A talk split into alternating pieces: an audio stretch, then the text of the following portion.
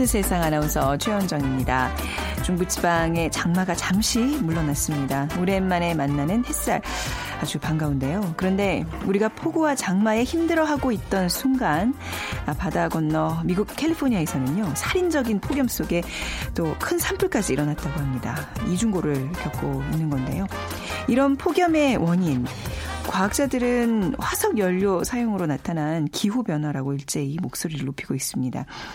이런 기후변화, 뭐 사실 우리도 민감한 부분이죠. 예전에 만나볼 수 없었던 기습적 폭우, 뭐 따뜻한 겨울, 모두 지구온난화의 영향인데요. 자, 이런 환경 문제, 지구촌이 모두 함께 고민해야 되는 문제죠. 사실 지구촌의 문제는 이것뿐만이 아닙니다. 세계 각지의 전쟁과 국가 분쟁, 경제 문제 역시 어, 함께 해결돼야 될 문제들이 산적해 있습니다.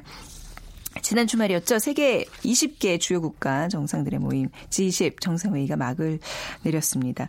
많은 지구촌의 문제를 함께 고민해보는 자리였는데요. 어, 저희 빅데이터로 보는 세상에서 좀 특별한 시간 마련해봤습니다. 테마 기획 빅데이터로 보는 G20 지난주에 이어서 폐막 소식까지 오늘 좀 더 자세한 얘기 나눠보도록 하겠습니다. 먼저 비퀴즈 드리죠. 음, 요즘 일정한 목적을 위해서 국가 간의 연합으로 이루어진 국제기구들이 많습니다. 그중에 보건과 위생 분야에서 국제적인 협력을 하기 위해 만들어진 국제연합의 전문기구가 있습니다. 이 기구는 세계 모든 사람들의 건강을 지키기 위해 노력하고 있는데요. 낙후된 지역의 위생 정도를 조사하고 대안을 제시하는 일, 유행성 질병, 전염병의 대책도 마련합니다. 이 기구는 무엇일까요? 1번 유네스코, 2번 UN, 3번 WHO, 4번 IOC. 유네스코, UN, 어, WHO, IOC 중에 뭔가 건강, 위생, 뭐 전염병 대책을 어, 이렇게 위해서 세워진 전문기구입니다. 어, 정답과 함께 여러분들의 의견도 함께 보내주세요. 저희가 방송 중에 또 간간히 여러분들의 의견들 소개해드리겠습니다. 당첨되신 두 분께 커피앤도넛 모바일 쿠폰 드립니다. 휴대전화 문자메시지 지역번호 없이 샵 9730이고요. 짧은 글은 50원, 긴 글은 100원의 정보 이용료가 부과됩니다.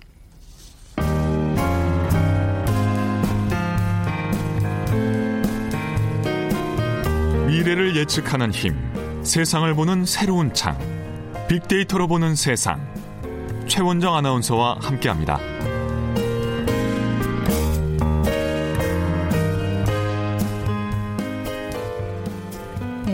기획 빅데이터로 보는 G20 오늘 함께 얘기 나눠주실 분들입니다.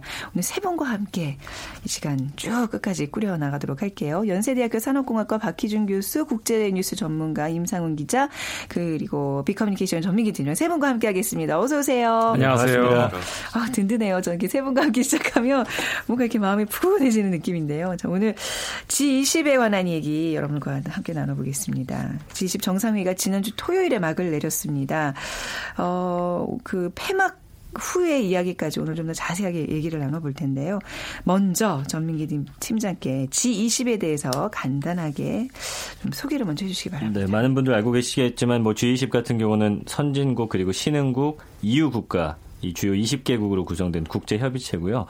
1999년에 어떤 각국의 재무장관 그리고 중앙은행 총재가 모여서 원래는 경제라든지 뭐 금융 이슈를 그런 논의하는 회의였습니다. 재무장관 회의를 출범을 했는데 2008년에 이제 세계 금융 위기가 발생을 하죠. 그러면서 이 국가 간의 어떤 긴밀한 공조가 필요한 거 아니냐라는 이런 필요성이 대두가 되면서 각국의 이제 정상급 들이 모여서 회의를 진행을 하기 시작합니다. 그러면서 네. 이제 세계 주요 정상들이 어떤 G20의 전통적인 주요 의제, 세계 경제 성장을 위한 공동 대처 방안 같은 걸 논의를 해왔고요.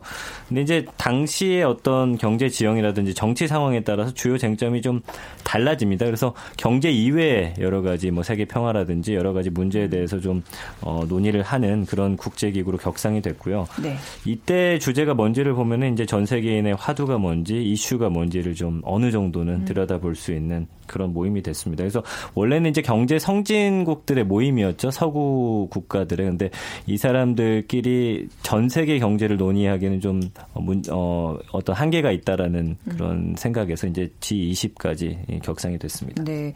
그러니까 G20은 좀 소위 얘기하면 어, 영향 있고 자, 영향력 있고 잘 사는 top 20 나라들의 모임 뭐 이렇게 봐야 되는 건가요? 임사님 그렇죠. 네. 사실상 뭐 여러 가지 면에서 보면은 음. 어, 지금 top 20라고 말씀하셨습니다만은 뭐 주로 뭐가 있을까요? 면적, 인구, 음. 경제 규모, 네. 경제 안에서도 뭐 여러 가지 있잖아요. 뭐, GDP, GDP도 있고 네. 수출액, 음. 수입액, 또 경제가 크다 보면은 아무래도 그 어, 온실가스 배출하는 그 양도 또 많아질 수밖에 없고 선진국이라는 얘기일 수도 있잖아요 요즘에 네네 예 뭐 네. 그렇게 될 수밖에 없지 네네. 않겠습니까 이제 그런 것들을 여러 가지 이제 비교해 보면은 대체적으로 이, 이 정말로 각 분야별로 top 음. 20에 거의 이제 근접하다 이렇게 음. 얘기할 수가 있는 거죠 예를 들어서 그 면적으로 이제 top 20를 꼽자면은 그 안에 G20 국가 제가 왜 top은 20라고 그러고 G는 20이라 그럴까요?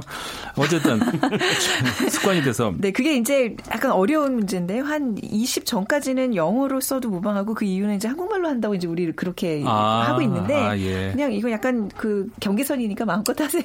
네. 근데 네. 어쨌든 방송국에 G20이라고 네, 하는 게 네, 맞죠. 네. 네. G20 국가 중에 중에선 11개 나라가 그 면적으로 보면은 네. 그 세계 그 20, 그 20위 안에 들어가 있고요. 특히 네. 상위 9개국은 모두 이제 G20에 들어가 있고요. 음. 인구로 봤을 때도 마찬가지입니다. 그탑20 안에 네. G20 국가가 10개가 들어가 있습니다. 네. 그러니까 이 G20 안에 들어가 있는 국가들이 이제 전체의 64%전 세계 64% 인구에 해당이 되고요. 경제를 보더라도 이제 GDP 규모가 전 세계의 그 20개국을 이제 앞에 top 20을 꼽고 나면은 네. 특히 이 분야가 이제 더 그렇거든요. G20 국가가 17개나 들어가 있어요. 그러니까는 네. 어, top 20 안에 들어가는데 이 G20에 안 들어가는 나라는 세 개밖에 없다는 얘기가 음. 되는 거죠.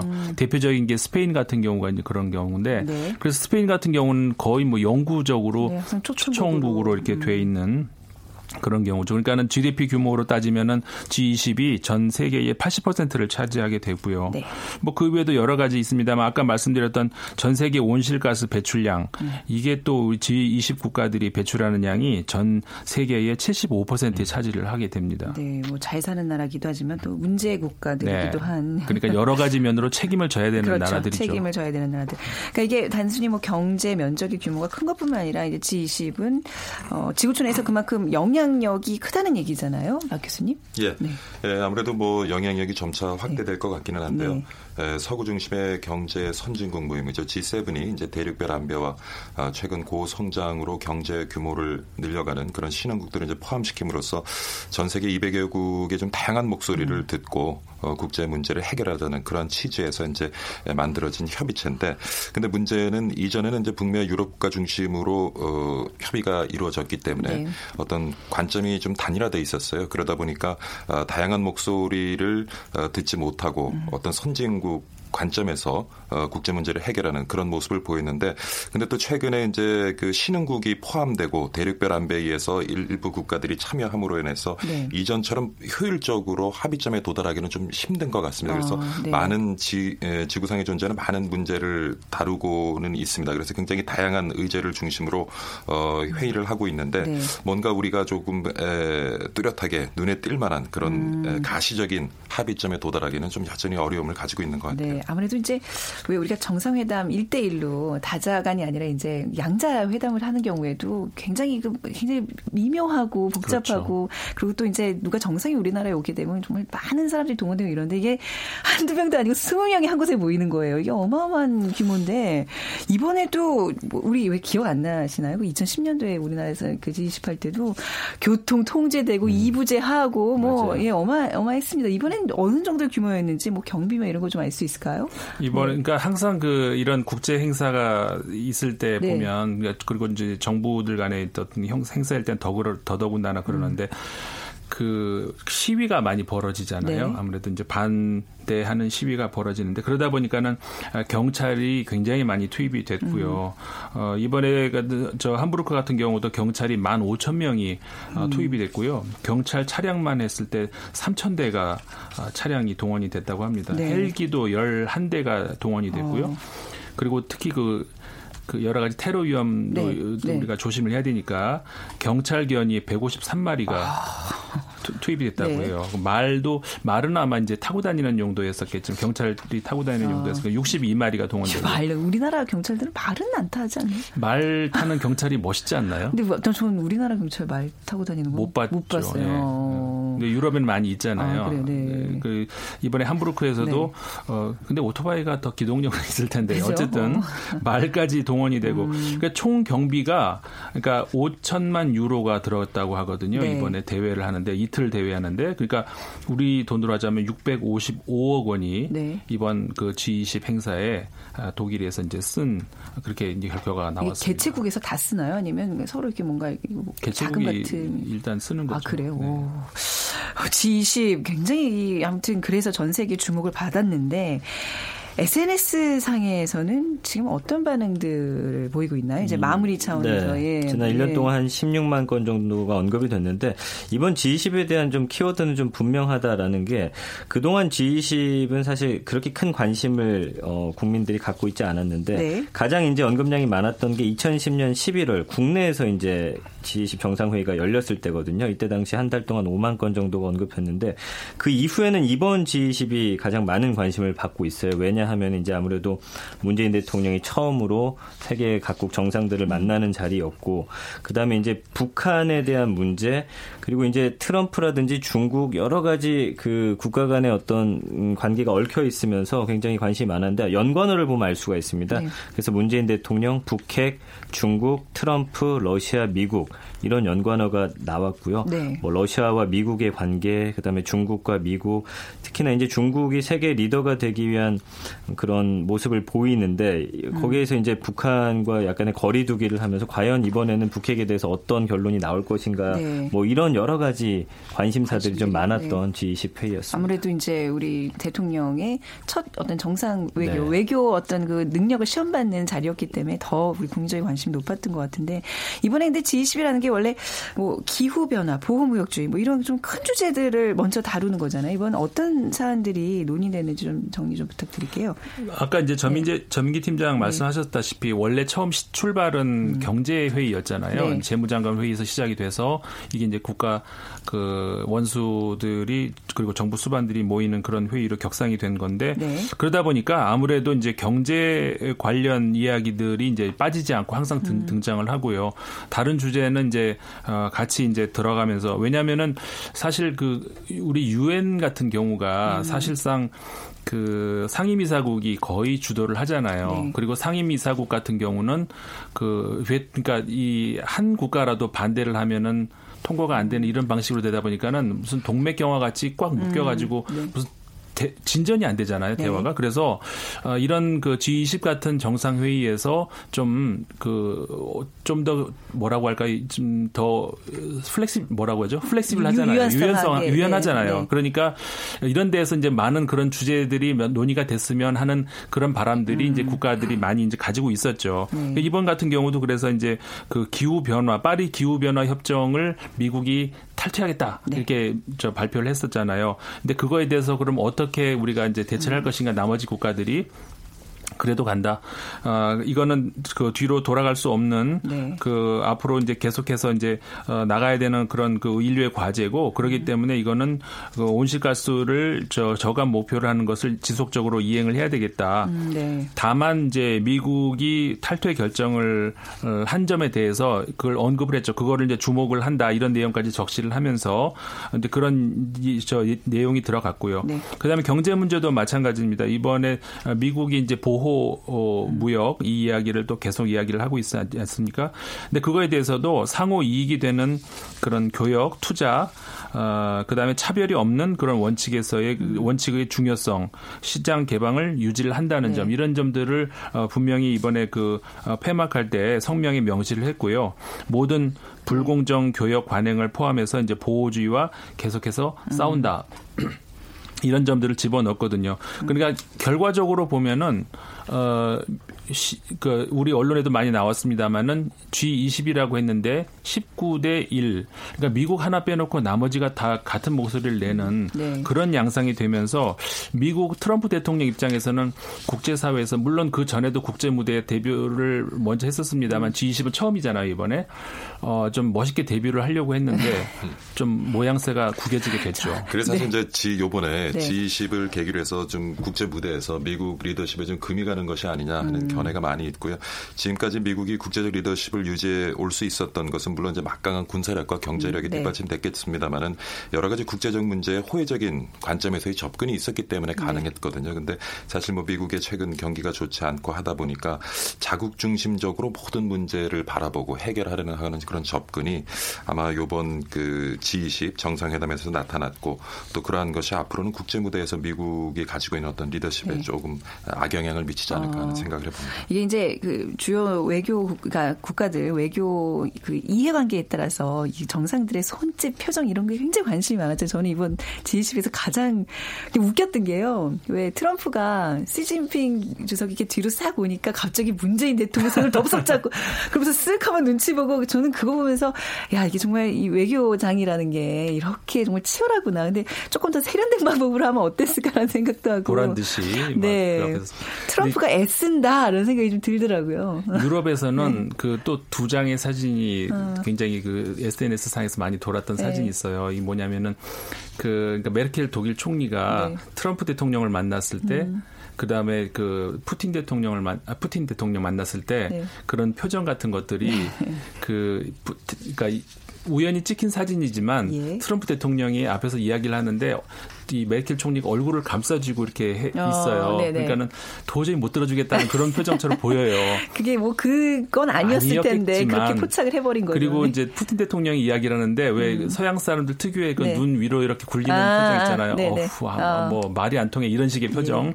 그런 영상이 돌면서 네. 유럽 사람들이 굉장히 그걸 갖고 많이 음. 즐겼던 모양이에요. 네. 뭐 그런 보는 또 관전 포인트도 분명히 있었던 것 같아요. 네. 근데 이제 우리 국민들 입장에서는 또 이제 시기가 시기인 만큼 북한 핵 미사일 또 그 와중에 또 뭐 ICBM으로 간주되는 그 로켓도 발사됐고 그래서 이제 이 문제가 좀 많이 논의가 돼야 되는데 라는 생각을 했지만 정작 최종 성명에서는 뭐 북한 핵 미사일 관련 이슈가 빠져 있었어요. 네. 그렇죠. 네. 이게 이걸 봐도 음. 그 우리가 북한 핵 미사일 참고 그냥 간단해 보이잖아요. 음, 그냥 네. 뭐 이렇게 국제사회가 다 같이 협력해서 압박하면 될 것 같고 근데 네.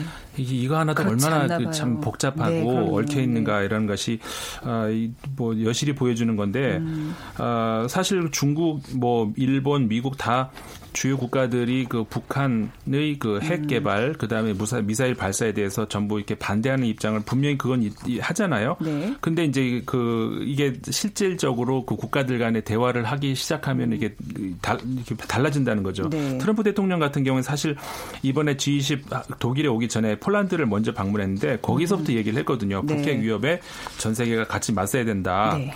그 그때도 북한이 또 화성 14호 이걸 로켓 발사했잖아요. 자기들이 ICBM이라고 음. 주장하는 거기에 대해서 전례 없는 대응을 하도록 유도를 하자는 그렇게 했는데 네. 저, 정작 와가지고는 그렇게 호응을 못 얻었거든요. 음. 이건 트럼프 대통령이 아까도 이제 그 교수님 말씀하셨던 것처럼 어, 국가 그 미국 대통령으로서의 리더십에 네. 어떻게 보면은 신뢰를 못 네. 얻는 그런 것도 있었기 때문에 더 그렇지 않았는가 싶어요. 음. 그 그 시진핑 주석 같은 경우도 사실은 말은 그렇게 했습니다만은 이게 그 중국 입장에서는 다른 문제하고도 결부가 돼 있잖아요. 네. 사드 문제하고도 결부가 되고 여러 가지 그러다 보니까 그냥 한 목소리로 미국에 동의해 줄 수 없는 또 음. 자기들 입장이 있었을 테고 네. 일본도 마찬가지입니다. 일본도 이제 미국하고 비슷한 입장으로 그 북한에 대해서 어 제재를 더 가야 된다라고 음. 했는데 사실 중국하고는 또 그렇게 이 대화가 잘 안 맞았단 말이에요. 네, 그러니까 네. 이게 그 굉장히 꼬이고 꼬이고 많이 아, 그렇게 되, 됐던 것 같아요. 그렇죠? 그러다 네. 보니까는 아, 빠진 것 같아요. 네. 근데 이제 뭐 개별 회담을 하면서 뭔가 그래도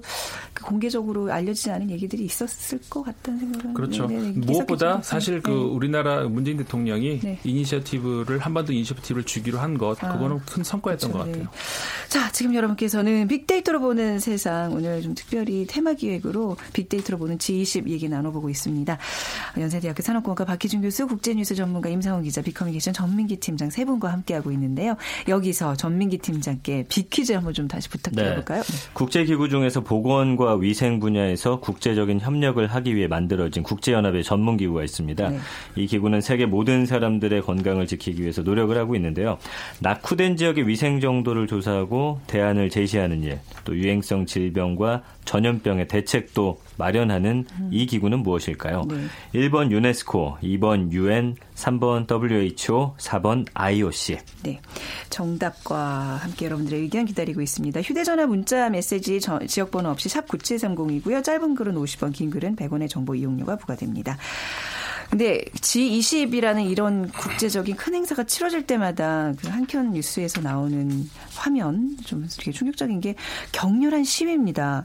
근데 저희 박기준 교수님 예. 이렇게 G20의 민간 단체들이 예. 나서서 굉장히 그 뭔가 구호를 외치고 이런 이유는 도대체 어디에 있는 걸까요? 사실 뭐 그 G20 회의를 치를 때마다 네. 예, 이런 그 시위를 우리가 경험하게 되는데 네. 예, 국제민간 단체 기구들의 관점은 그런 것 같아요. 결국에는 오늘날 지구상의 가장 큰 문제 중에 하나는 환경 오염 네. 그리고 자본주의의 어떤 폐해로 인한 부익부 빈익빈 현상 그로 음. 인한 지구 각국의 어떤 빈곤 문제 이런 네. 것들의 책임이 지금 G20 당사국에 있음에도 불구하고 네. 그들이 또 그 문제를 해결하는 데 있어서 그들의 관점에서 음. 문제 접근을 하고 문제 해결책을 내놓는다는 그 자체에 굉장히 음. 불만을 가지고 있는 것 같습니다. 네, 뭔가 이렇게 세계화의 흐름과 또 여기에 반대하는 어떤 그런 관점의 대립 이런 걸로도 볼 수 있을까요? 어떻게 보면 뭐 네. 세계화라는 것은 거스를 수 없는 흐름 같기도 하고요. 음. 정보통신 기술이 발전하면서 많은 영역에서 이제는 국경이 사라지고 있고요. 그래서 음. 세계화라는 것은 어쩌면 거스를 수 없겠습니다만 네. 그런 세계화가 진행 진행되는 과정에서 그 세계화의 틀을 만들어갈 수 있는 그런 여러 가지 이제 룰을 만드는 작업을 G20가 해야 되는데 네. 그러한 작업에 하는 데 있어서의 그 강대국 관점에서 의 접근을 하다 보니까 나머지 200여 개국의 과연 그들의 의견이라든가 그들의 애로 사항을 음. 충분히 이제 반영하는 그러한 에, 룰을 만들어낼 수 있을 것인가 하는 데 대한 여러 가지 이제 논란이 있는 것 같습니다. 네, 그러니까 뭔가 세계에 대한 필요성에 이제 이렇게 모이는 또 한편으로는 이제 유엔 저희 유럽에서는 브렉시트라는 또 다른 또 모순된 현상들이 나타나고 뭔가 정말 그 뭔가 글로벌한 이런 문제는 항상 복잡 다단하게 세계화가 필요한 것이기는 하지만 네. 그 세계화가 진행되는 방법, 네. 세계화를 진행하는 과정에서 우리가 만들어낸 틀에 어떤 네. 여러 가지 모순 때문에 지금 문제가 되는 것 같죠. 그렇죠. 예. 자 이제 다시 이제 G20 얘기로 돌아가 보면 올해 G20은 정말 많은 화제와 뒷 이야기를 남겼어요. 뭐 전민기 팀장께서 그 이번에 좀 언급된 다섯 가지 내용, 재밌는 네. 내용, 예, 중요한 내용 좀 뽑아 보셨다고요? 예, 이제 먼저 첫 번째가 이제 시진핑이 중화민국 주석으로 이제 잘못 표현된 건데요. 아. 도널드 트럼프 미국 네. 대통령하고 네. 이제 시진핑 중국 국가 주석이 만나서 회동 을 했는데 네. 그 미 백악관이 이제 실수를 했습니다. 두 정상의 회담 발언을 전하면서 시 주석을 중화인민공화국 주석이라고 했어야 되는데 그냥 중화민국. 그러니까 중화민국이면 그러니까 대만 대만이잖아요. 예, 그래서 외교적 실수를 저질러서 지금 아이고. 큰 망신을 당했거든요. 네, 굉장히 민감한 문제인데 이 저기 그 트럼프, 양안 관계에 있어서는 트럼프가 대통령 되고 나니까 백악관까지 좀 정신을 못 차리는 정신이, 게 아닌가 예, 싶기도 하고. 바로 잡아야죠. 네. 정신줄 놓으면 안 되죠. 네. 네. 그게 이제 두 번째 이슈가 푸틴과 트럼프의 회동이었는데 원래 35분 예정돼 있었는데 2시간 네. 16분 음, 계속됐거든요. 네. 그러면서 뭐 여러 가지 러시아 스캔들 문제를 두고서 좀 이야기가 많이 오가면서 이게 좀 많이 이슈가 됐고요. 네. 아까 그 임 기자님 말씀해 주셨지만 그 메르켈의 눈빛이 굉장히 지금 전 세계적으로 화제가 어. 되고 있습니다. 그래서 네. 그 푸틴 대통령과 얘기를 하면서 뭐 여러 가지 제스처가 있었는데 나중에 음. 이제 결국 대화가 안 통하는 것처럼 음. 어, 되니까 그 눈을 위로 이제 굴리면서 네. 이게 이제 사진에 포착돼서 많은 사람들이 이 사진에 대해서 좀 이야기를 나눴고요. 네. 그다음에 이제 이방카 트럼프가 꽤 네. 많이 언급이 됐는데 네. 그 정상들의 회의 도중에 아버지 뒤편에 앉아 있다가 네. 트럼프가 자리를 비웠는데 그 자리에 잠시 앉습니다. 그랬죠, 그랬죠. 네, 네, 그래서 네. 그게 이게 가능한 일이냐라고 하면서 음. 음, 말이 안 된다라고 하면서 뭐 여러 가지 또 욕도 먹고 있는데 그거에 대해서 참 트럼프가가 굉장히 좀 이번 G20에서 욕 많이 먹었고요. 네. 그다음에 이제 마크롱 프랑스 대통령이 사진을 찍을 때 그 프랑스 어, 트럼프 대통령을 굉장히 찾아 헤매는 그 모습이 네. 동영상에 네. 찍히거든요. 그러면서 어, 마크롱이 이제 맨 앞줄 오른쪽 끝에선 트럼프를 향해서 정상등들 음. 틈을 헤치고서 그 옆에 서서 이제 사진을 찍은 게 또 이슈가 됐죠. 그러면서 프랑스와 미국에서 또 어떤 이야기가 오고 가고 있는지에 대해서 좀 궁금해하는 분들이 많았습니다. 네. 아방카는 그 다섯 살짜리 딸이 또 가서 뭐 노래도 하고 재롱을 부려서 그죠? 굉장히 뭐그 화제를 모았는데 사실 외교장이라는 게 이렇게 좀 이렇게 뭐 여성이 또 아이들이 참여하고 뭐 이런 거는 뭐 나쁘지 않습니다만 약간 딸이 대통령의 자리를 대신한다 이런 거는 좀 경우가 좀 예, 정상의 자리를. 비우면은 네. 그곳에 네. 뭐 대표단 장관이나 고위 관계자가 그렇죠. 자리를 네네. 네, 네. 채워야 되는데 음. 그냥 아무 생각 없이 거기 앉았다가 지금 네. 또 집중 포화를 받고 있죠. 아 그리고 이번에 또 뭐 우리가 어떻게 받아들이냐에 따라 다른데 뭐 이유는 분명히 있다고 하지만요. 이 정상들 왜 마지막 그 사진 찍을 때 우리 대통령이 저 끝에 계셨어요. 그것만 딱 비추면 아니 이게 뭐지 굉장히 마음이 좀 안 좋았는데 또 네. 보니까 저 한편으로는 트럼프가 끝에 있더라고요. 있더라고요. 네, 그렇죠. 네. 이게 왜냐면은 네. 다자외교 무대에서는 아무래도 이, 이 자리 배치 두고서 신경전이 있기 때문에 음. 나름대로의 원칙을 정했습니다. 그래서 네. 주최국의 총리가 가운데 서고 그다음에 뭐 그 오른편에 시진핑 주석 말씀해 주신 대로 문 대통령 그다음에 어, 프랑스 대통령이 맨 끝에 섰는데 그 네. 이유가 재임 기간이 재임 기간. 긴 순서대로 음. 예, 가운데로 배치한다는 원칙을 따른 거고요. 네. 그렇기 때문에 뭐 우리가 봤을 때는 왜 우리 대통령 저 끝에다 놨을까 네. 하지만 어, 재임 기간이 뭐 짧기 때문에 임 기자님 사진 찍을 때 좀 가장자리 쓰시죠? 그러니까 임 기자님이 저 같은 경우는 좀 얼굴 사이즈가 되기 때문에 사진 찍을 때 좀 가장자리에 아무래도 단체 사진 그 얘기가 여기서 왜 나와요? 얼굴 사이즈랑은 아무 상관없는 사진 배치였는데 뭐 저희 같 마음 같아서는 뭐 딱 좀 조금이라도 좀 한 칸이라도 좀 더 옆에 갔으면 어땠을까? 근데 뭐 원래 이게 그 그러니까 아까 말씀하셨습니다마는 주최 측이 네. 총리건 대통령이건 제일 가운데 쓰고 메르켈이 이번에 가운데 섰어요. 그렇죠, 어. 제일 가운데. 그다음에 그 양 옆은 전해 그 다음 해 아~ 주최 국가가 양 옆으로 씁니다. 그럼 그러니까 2010년에는 우리도 이제 이명박 대통령 전 대통령이 가운데 섰었겠네요. 그때 사진은 제가 잘 기억이 안 나는데 그게 어, 처음부터 네. 적용된 어떤 규칙이었는지 그건 잘 모르겠는데요. 아~ 하여간 이번 독일 대회에서 분명히 그게 됐고 네. 작년에도 그렇게 돼 있었습니다. 음~ 그 자리가 어디든 뭐 제일 빛나면 되는 거 아니겠어요? 그다음에 양쪽으로 이제 임기 순으로 쓰고 네. 그러니까 맨 끝에 마크롱 대통령하고 문재인 대통령이 올 4월에 음~ 당선이 되셨잖아요. 네네. 그래서 맨 끝에 있고 그 다음에 그 뒷줄이 네. 어, 정부 수반 그러니까 총리가 음. 어, 뒷줄에 서게 돼 있어요. 앞줄은 네네. 국가 원수고. 아. 그 다음에 그 다음 그 뒷줄 세 번째 줄이 이제 그 초청 국가들 네. 그 다음에 그 국제기구 수장들 네네. 이렇게 순서가 정해져 있죠. 이게 별거 아닌 것 같지만 이 특히나 이 외교의 장에서는 이 자리 배치라는 게 굉장한 많은 의미를 담고 있는 거잖아요. 우리나라만 그런 것 같잖아요. 아니 네. 유럽도 그래요. 어, 그러니까요. 예. 프랑스에서 그 아까 마크롱 대통령 얘기하셨는데 마크롱 대통령이 맨 끝에 있으니까 프랑스 국민들도 왜 우리 대통령 어. 맨 끝에 있냐 이 얘기가 나왔었어요. 네네. 근데 프랑스에서도 어저 지금 우리 한 거랑 똑같이 그런 설명이 이제 있었고 네. 작년에 영국에서도 그랬어요. 작년에 이제 메, 저 메이 총리 같은 경우에는 음. 아, G20 할 때 당선된 지가 얼마 안 됐을 때 취임한 지 얼마 안 됐을 때잖아요. 네. 그러니까 끝쪽에 있었거든요. 음. 그런데 그때 영국 국민들이 그걸 보고 어 이거는 브렉시트 때문에 미움받아서 끝으로 간 거야. 이런 소문이 돌았었어요.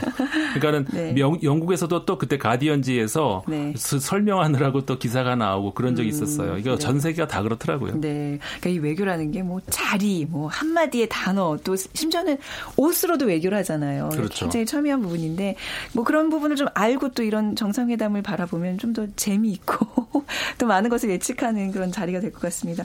자 오늘 굉장히 어, 무거운 주제였는데 뭐 재미있게 또 이렇게 세 분이 얘기 풀어주셨어요. 빅데이터를 보는 G20 어, 테마 기획으로 준비했습니다. 연세대학교 산업공학과 박희준 교수, 국제뉴스 전문 기자 임상훈 기자 그리고 빅커뮤니케이션 전민기 팀장 세 분과 함께 얘기 나눠봤습니다. 오늘 말씀 잘 들었습니다. 감사합니다. 감사합니다. 네. 자 오늘 어, 비키즈 정답은요. 어, 3번 WHO 국제보건기구입니다. 1848님 뭐든지 과하면 탈이 납니다. 우리가 탈낸 이 지구를 더 이상 탈나지 않도록 하기 위해서 작은 일부터 좀 실천할 수 있는 우리가 되기로 합시다 하셨어요. 뭐 작은 일들 수선수범을 하시고 계시다고 하시면서 글 남겨주셨고요. 감사드립니다. 그리고 1954님 우리나라 미세먼지가 상당한데요. 한국 기준과 WHO 기준이 좀 상이하더라고요. 하시면서 이런 것도 나중에 좀 저희가 좀 다뤄보 도록 하겠습니다. 오늘 또 참여해주신 많은 분들께 감사드리고 오늘 이 두 분께 커피와 도넛 모바일 쿠폰 드리면서 이 시간 마무리하도록 하죠. 빅데이터로 보는 세상 내일 오전 11시 10분에 다시 찾아뵙겠습니다. 지금까지 아나운서 최현정이었습니다. 고맙습니다.